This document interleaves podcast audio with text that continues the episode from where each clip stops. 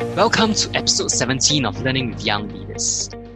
Moving forward, we release an episode every alternate Wednesday where we share stories and experiences of young leaders for you to learn from their experiences and how they set themselves up for success. Listening to hear how many of these guests discover their passion and drive in life that allows them to do well at what they love best. In this episode, we have Pablo, co-founder of RX Tech, a Canadian prop tech startup that's working on a blockchain-enabled platform to make real estate transactions of any kind fully digital. Pablo shares about his international exposure, how he manages uncomfortable situations, why it's important to stay true to yourself, and much more. Do subscribe to our podcast for the latest episodes and support us by sharing this with whoever would benefit from it. If you wish to connect with like minded individuals, do join our LinkedIn group as well. Now, let's hear from Pablo. Hi, Pablo. Welcome to the show. We're excited to have you on our episode today. Thanks, Marcus. I'm excited to be here.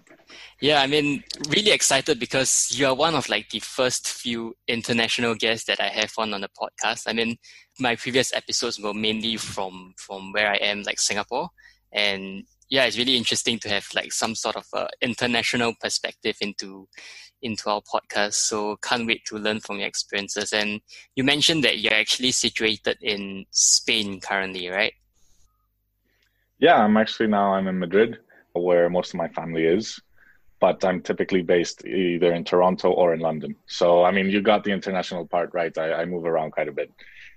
Yeah, I mean that that's really interesting. And why don't we start off by you know letting the guests know a bit more about yourself and how you got to where you are now? Because I understand that you're actually the founder of RX Tech, right? It's a real estate um, sort of company. But why don't you tell us a bit more about how you actually got to where you are today? Sure, I'd love to. So, I mean, as, as I mentioned before, I, I have moved around quite a bit. If I go way, way back, I, I was born in Mexico, then lived in the US, most of my schooling in Europe between Spain and Switzerland.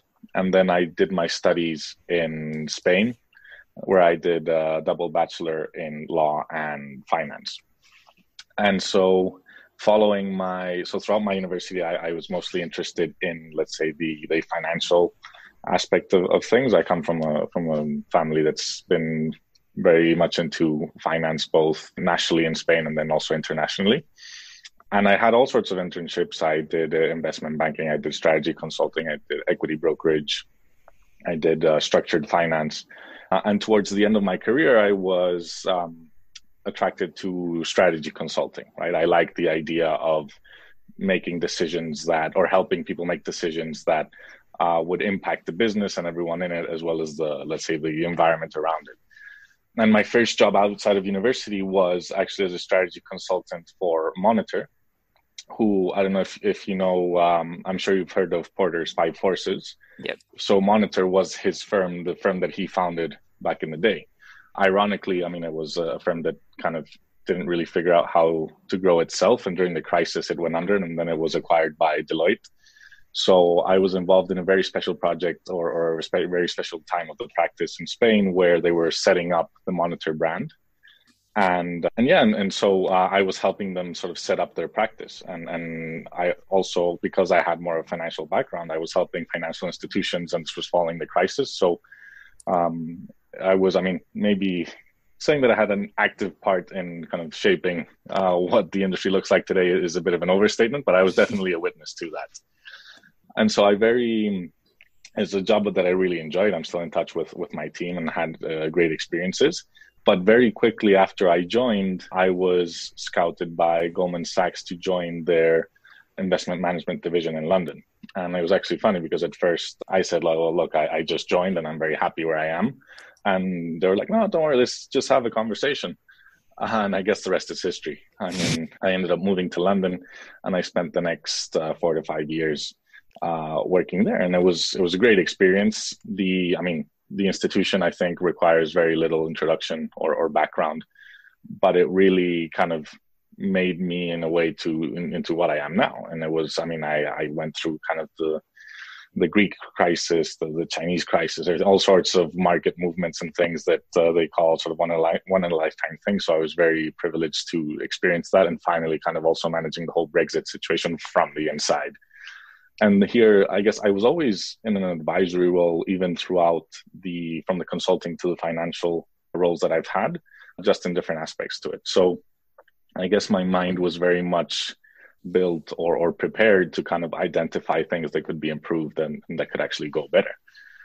And that brings me to kind of 2017, where I met my co founder, Miguel, who at the time was doing an internship in my team. And, and that's, I guess, where my current project started, where what started as a lively conversation ended up in us kind of putting our money where our mouth was and taking on the, this project, which again was something that was very unexpected, I think, for for for all of us and, and everyone around us. But as we sort of got validation for our idea and our initiative, we just started putting the work in.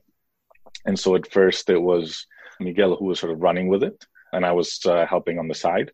And it was last year that I actually sort of took the leap and started and said, okay, let's go do this. And, and ever since I joined, we've had a very good um, trajectory. I mean, it seems like it was ages ago, but in the last 12 months, we were kind of invested by Techstars, which is a large tech fund in the US who partners with kind of industry leaders in, in different verticals. In our case, it was in, in prop tech in Toronto. We raised our, our pre seed round in convertible debt.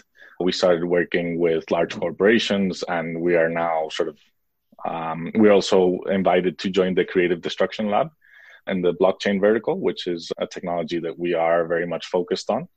For those, I mean, I'm not sure if you're familiar with the Creative Destruction Lab, but it's, let's say, an association more on the academic side that works with the HEC, Oxford University, and the University of Toronto to select ventures from from all around the world and kind of uh, accelerate it, giving them exposure to the foremost experts to give you an example of a project that they were very much involved in, I don't know if you remember Libra, which was the cryptocurrency that Facebook was looking Facebook. to launch in collaboration, yeah, with with other large corporates, right? So again, we've we've had a lot of traction. We're very excited. We're a small organization still at Arix Tech, but growing. As of today, there's around ten of us, and we're split kind of between Canada, where we're based, and we have our development in Europe uh, we have a great team uh, that's delivering great results, and that's sort of how we we got until now. And I guess that I mean the, the future is always uh, uncertain, but given the current times, even more so. So it just um, keeps things more exciting.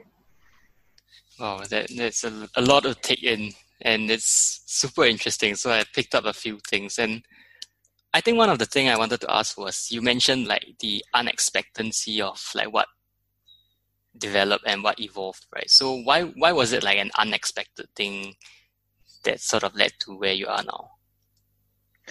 I mean, to be completely honest, we weren't the type of people.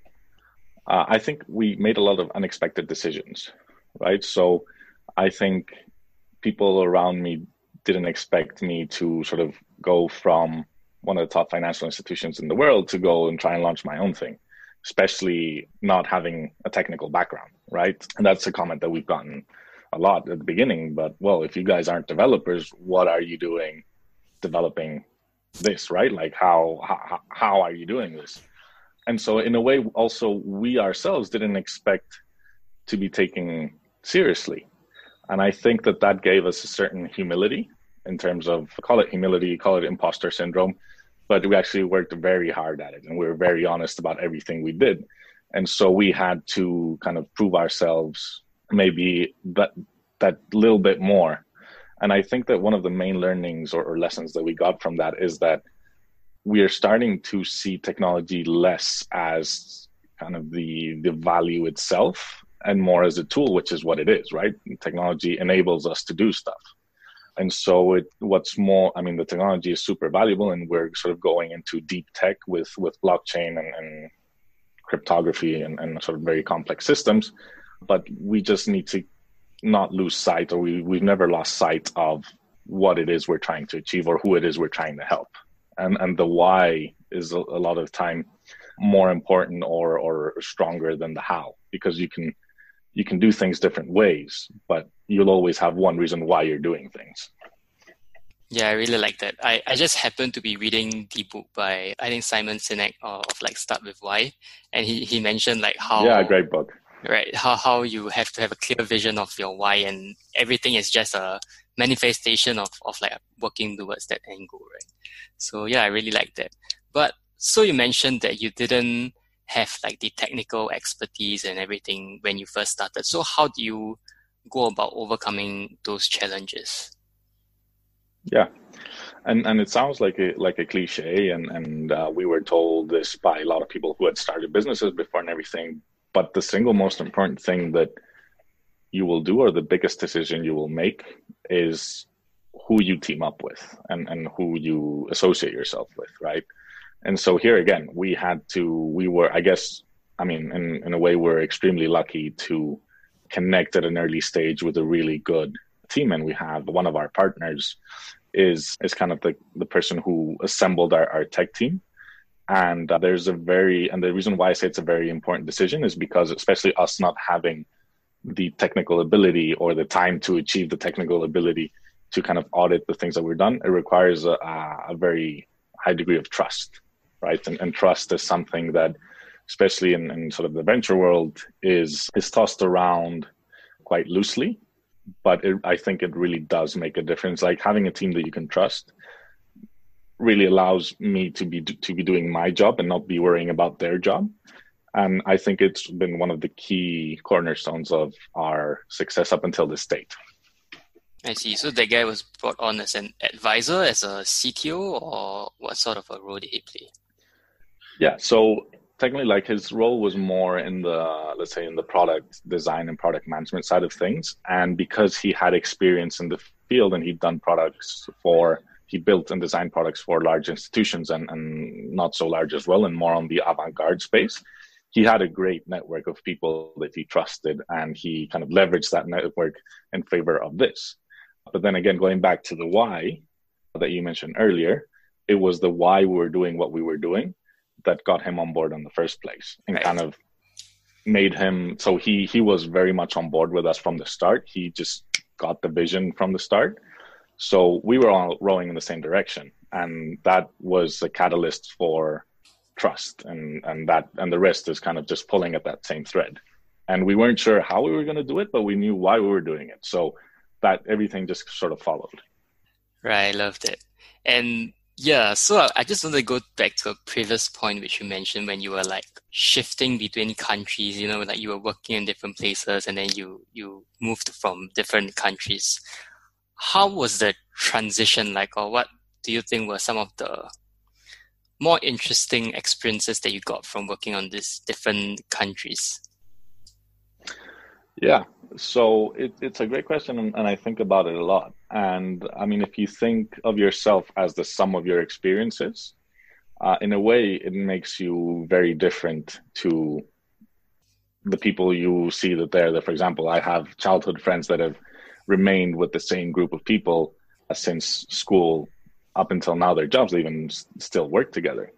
And at times, you can, I mean, you you get the temptation of being envious of that. But I think, I mean, for me, I've been incredibly lucky because I have a very rich um, tap network that I can that I can tap into, right? So some of the more tangible byproducts has been, for example, I, I speak uh, multiple languages, and that was something that came out of necessity. And I mean, I think it's it's a conversation for it's a fascinating topic and a conversation for, I think, a whole full episode for another podcast. But speaking different languages also allows you to think in different ways, and there's been a lot of stuff that's been written here.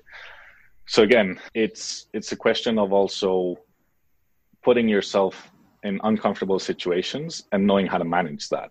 So I think that one of the things that kind of I got that sets me aside is that I'm very comfortable being uncomfortable, right? So I I, I can I'm fine with uncertainty. I'm fine with not knowing where I'm going to be in a month because I guess I'm used to it in a way.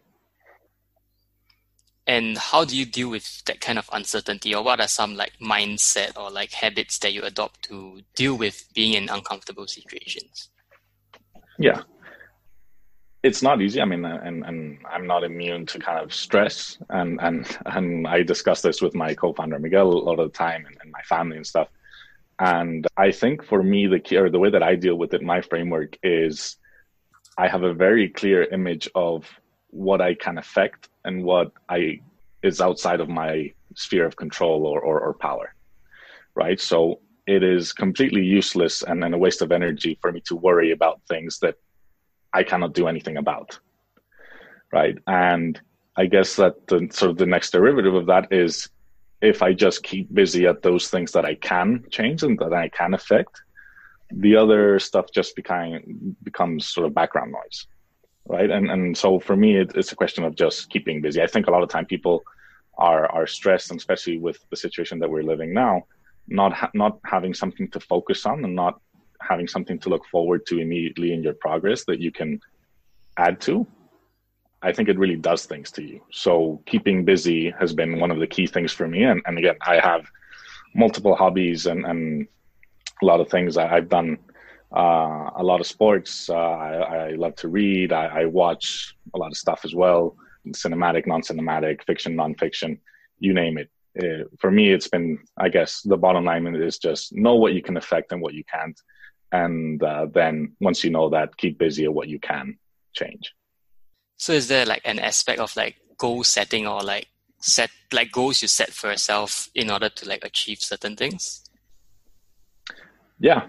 And and look and i think that and, and i'm extremely demanding of myself and, and my team and, and sort of and what I, I do and i think that one thing that you realize is like most things in life it's a trial and error thing so you will set goals and, and realize, and a lot of times you will not know the full requirement or, or, or the whole cost of achieving what you want to achieve. So like to provide like a silly example, you say, okay, I want to become the best footballer in the world. And I'm sure that a lot of people have have that goal, right? Every, any, any footballer you ask will probably want that. But I don't think they are fully aware of the cost that that entails, right? Aside from the facts that of the, all the stuff that you can't affect. So let's say that the natural talent that you're given or that you are born with, uh, the opportunities and your surroundings and everything. Once you you may set a goal and then realize, well, maybe I'm not really willing to put all that work in, or I, I didn't know it's going to be this hard, uh, and that's fine. I mean, it, it's not a failure. I think a failure is more when you are chasing something that for a long time that you can achieve. And I don't really believe in, in sunk cost. Like the sunk cost fallacy just leads us to kind of exasperate ourselves and, and consume ourselves. But in terms of, of, of goal setting, yeah, definitely be very critical. Like I, I would recommend everyone that whenever they, they set like a, a list of goals, and I'm a very big fan of like checklists and lists of things to do, I always sort of write a full list and then cross out a few things mm. because I just know that there's just not enough time in, in, in the day or in the week, or I just know that I'm just not going to get around to that. And, and knowing that you're not going to, like knowing your limit is something that will help you manage your expectations and everyone else's expectations a lot better. Right. And you mentioned about being like comfortable in uncomfortable situations. Do you think that has played a part in like your decision making process or like the kind of um, perspectives you bring even into your like role currently yeah absolutely so again uncertainty is one of the things that uh, make a lot of people uncomfortable right and it even makes myself uncomfortable not knowing what's going to happen not knowing if i'm going to meet my goals for me i think the first time i kind of phrased or, or got to this like specific thought was in my time in london it was a very hectic time and, and sort of I needed a, an outlet. And, and so I, I picked up amateur boxing. And so it was my coach, my boxing coach, that explained to me that boxing was the art of being comfortable, being uncomfortable. And he quite literally meant this in the aspect of you're being sort of mauled by this guy who's trying to take your head off. and how do you keep calm and make good decisions when everything around you is sort of coming down and i think that's a very tough let's say skill or or or habit to to foster but if you do do that it will allow you to achieve a lot of things that maybe others will not be willing to achieve. Because again we are i think more and more driven to what to make the comfortable decision. And uh, if you have the, that that ability and that threshold you will be able to power through situations that others won't be willing to right? So for me it would have been a lot more comfortable to stay in my in my corporate job at a great bank and a great team and where i was really well considered.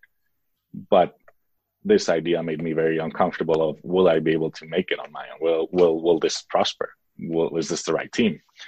And i think in, in a very financial aspect of it kind of the, the risk reward binomial kind of tilts tilts the, the, the scale in that favor if you're able to power through things and, and have that that threshold right so so everybody should learn a bit of boxing to put themselves in uncomfortable situations yeah, yeah i mean uh, look and, and, in my case it's boxing i don't i mean i love boxing i think it's a great sport very complete but i'm not telling people to go out there and start hitting people.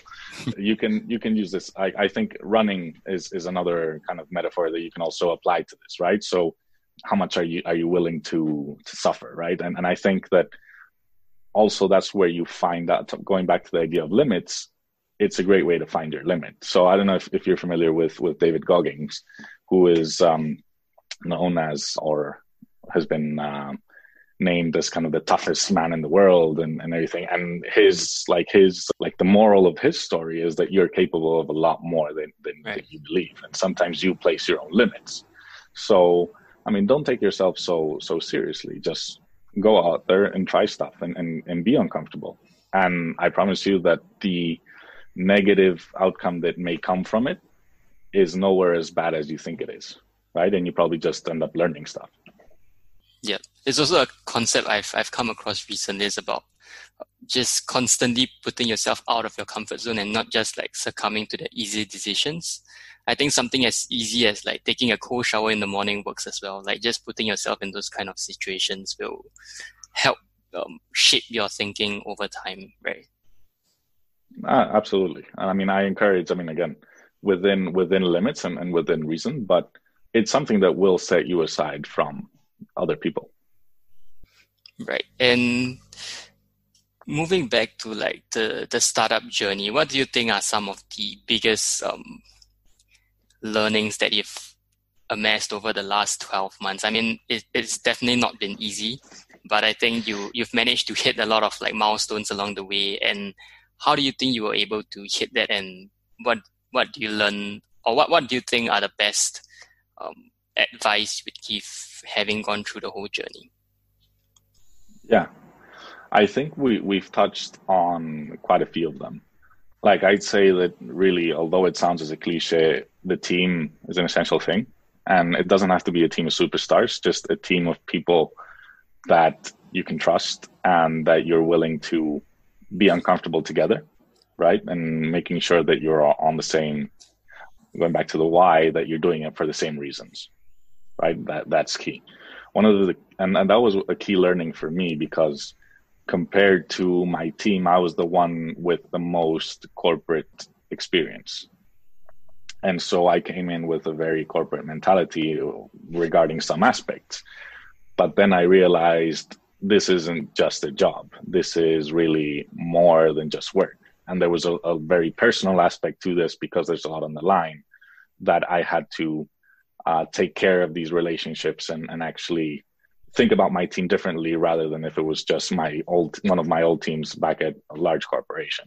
So that was something that i think that when we when i came to that realization i could actually start affecting a lot of the levers that that made the company reach the goals that we've reached so far. And I, and I hope and I think that that's going to also help us get get further along because it just simplifies the conversation all that more so I've learned a lot in terms of working with people in different ways that I thought I had figured out and, and I had to kind of re-educate myself.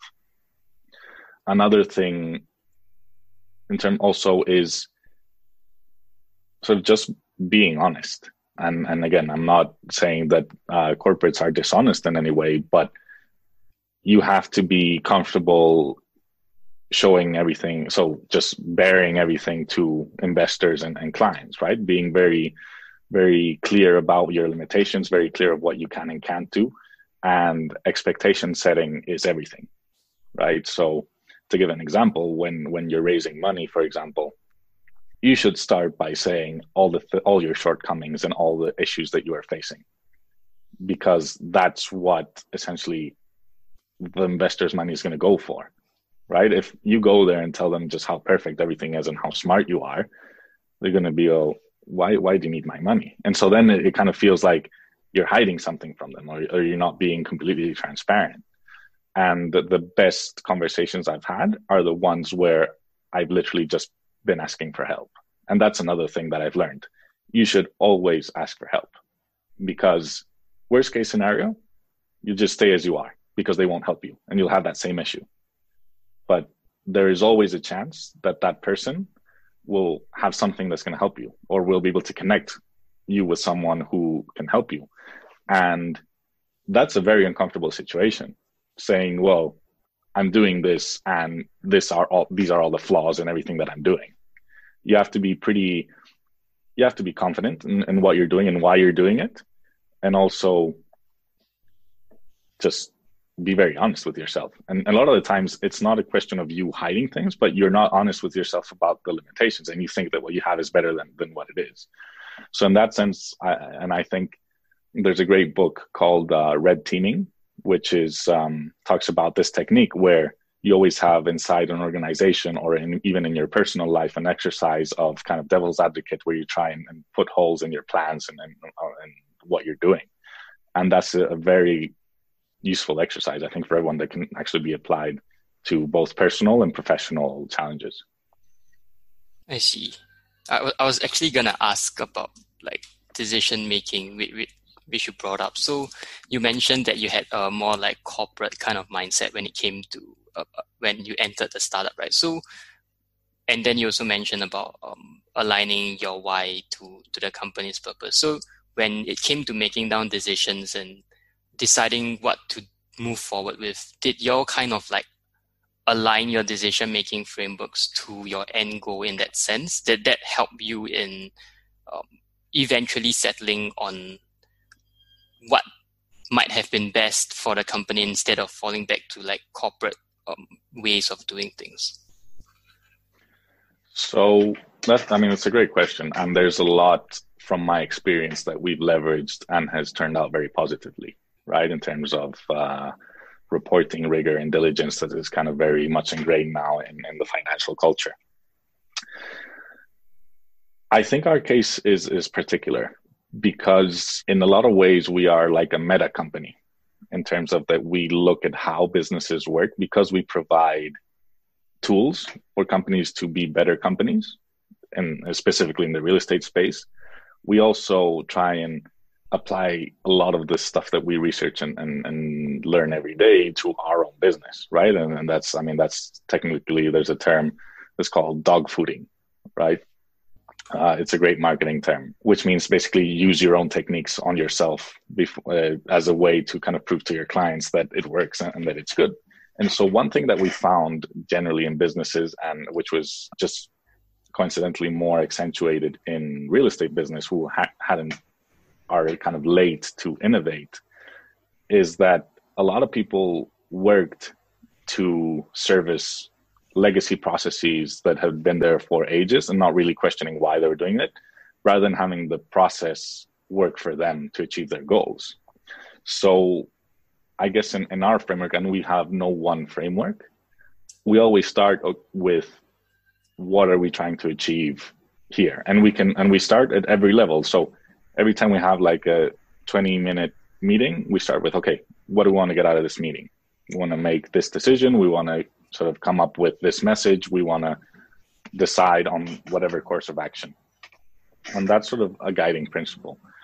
There's, I mean, there are great frameworks out there, and, and frameworks are very much uh, in vogue because it's it's it's uh, it's pure economics, right? You recycle the process, and, and it sort of saves you the mental energy of having to come up with something from scratch.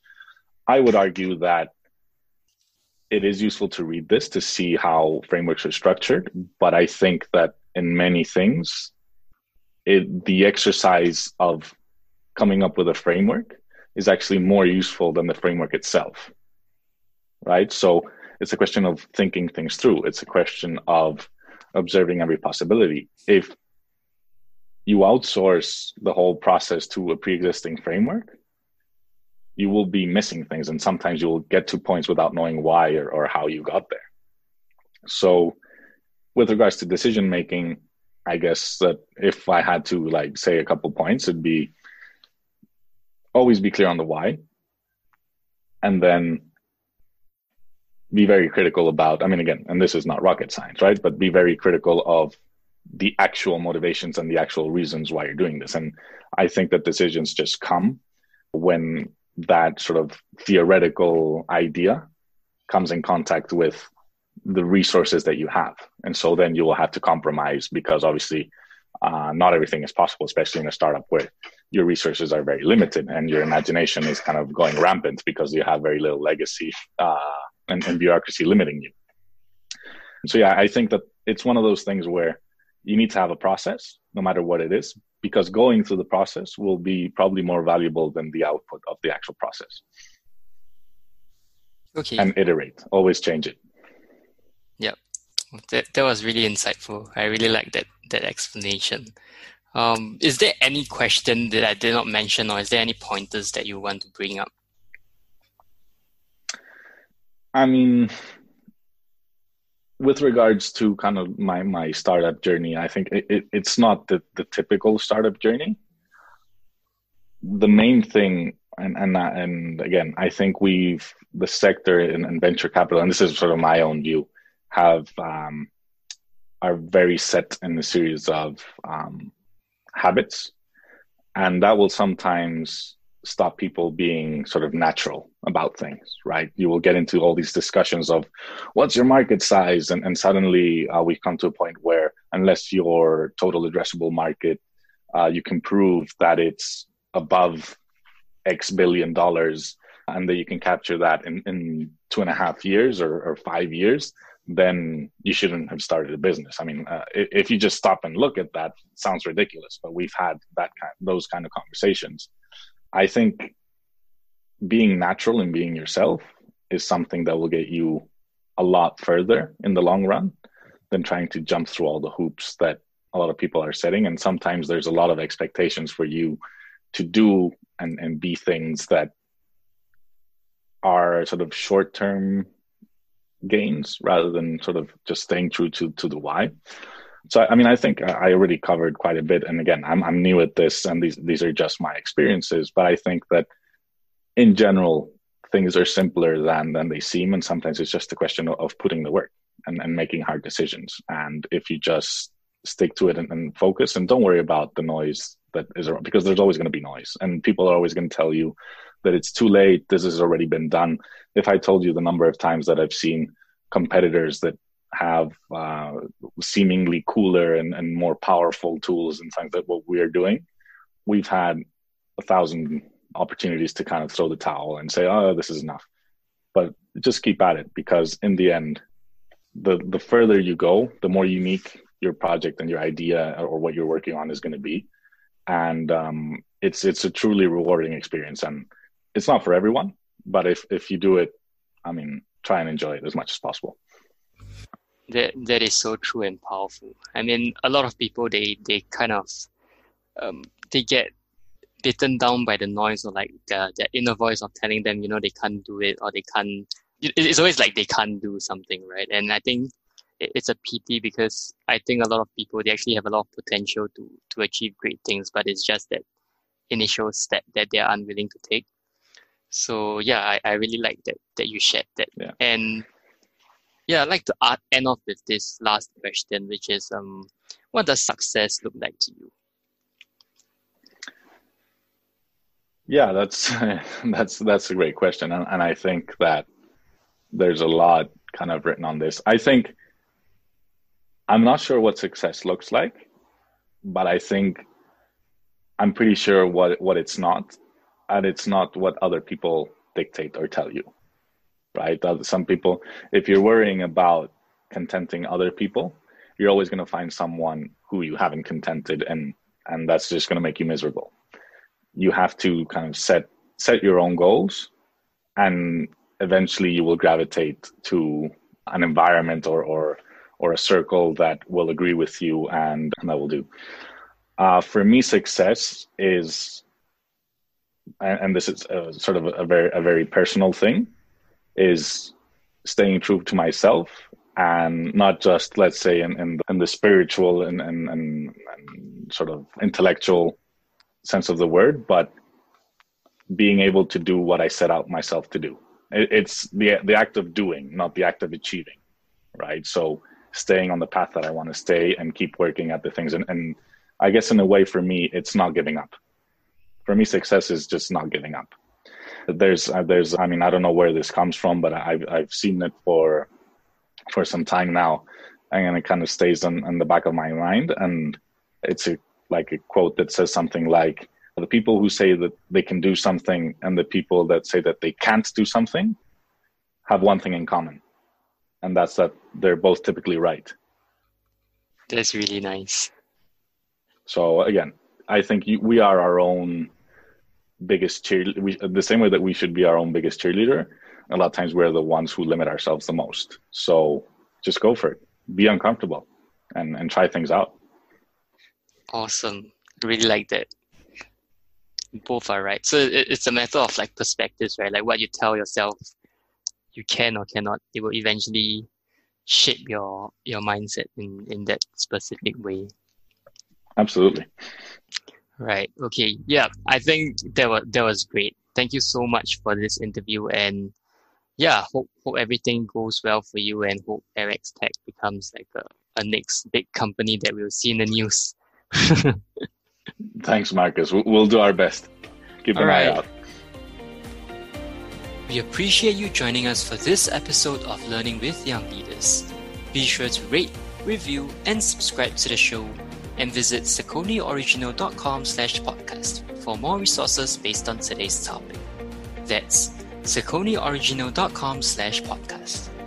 Until next time, stay curious, keep learning.